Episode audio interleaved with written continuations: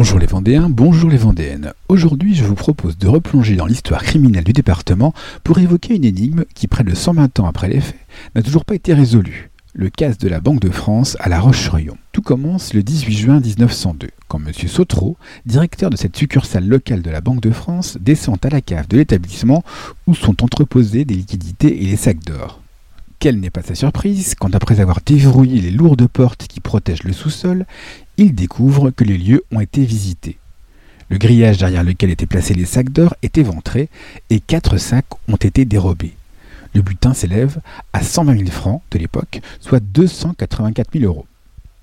L'alerte est donnée et les forces de l'ordre investissent rapidement les lieux situés sur le boulevard de l'Ouest, l'actuel boulevard Aristide Briand. Les investigations sont conduites par le juge d'instruction Ribeiro et le commissaire spécial Dolguet. En ce qui concerne le mot déparatoire, pas de mystère. Comme l'indiquent les indices présents, le ou les malfrats ont escaladé le mur de clôture de la succursale, traversé le jardin et sont entrés dans la cave après avoir scié les barreaux du soupirail et décellé la plaque d'aération en métal. Du travail propre, mais pas forcément effectué par des malfrats professionnels, car les cambrioleurs ont utilisé des bougies et non des lanternes à volets plus discrètes. En revanche, impossible de savoir quand le casse a eu lieu, personne n'étant descendu à la cave depuis plusieurs semaines. Impossible également de comprendre comment les cambriolaires ont échappé à la vigilance du gardien et des familles du directeur et de son adjoint vivant dans l'immeuble. Au moindre bruit suspect, ils pouvaient déclencher l'alarme électrique et prévenir la gendarmerie du Nord située à proximité. À n'en pas douter, les criminels étaient bien renseignés. En quelques jours, les enquêteurs y voient plus clair.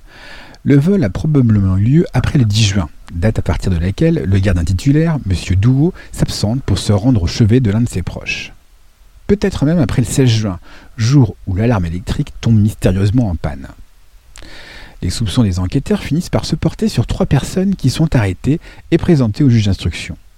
Madame Lejamble, 49 ans, veuve du concierge de la banque récemment décédé, son fils Maurice, comptable, âgé de 19 ans, qui vit avec sa mère sur les lieux du Larcin, Gaston Douot, 26 ans, fils du gardien titulaire, encaisseur auxiliaire depuis peu, ami de Maurice et amant de la maman.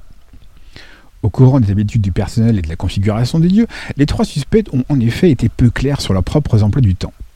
Gaston Doux a une réputation sulfureuse et, cerise sur le magot, comme Maurice, il présente des éraflures et des bleus potentiellement causés par un chantier nocturne.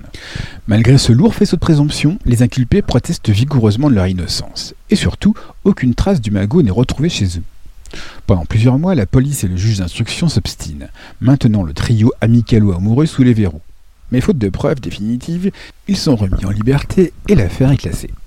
Alors si vous retrouvez des pièces de 20 francs or dans votre grenier, demandez-vous ce que vos grands-parents vos arrière-grands-parents faisaient en juin 1902. C'est tout pour aujourd'hui. Si vous souhaitez en savoir plus sur cette étrange histoire, je vous invite à vous reporter au livre de Christophe Belser, Les grandes affaires criminelles de Vendée, paru chez Deboré Éditions. C'était Sébastien de la page Facebook Le Saviez-vous Vendée? Dig Radio, Dig Radio, la radio qui vous écoute.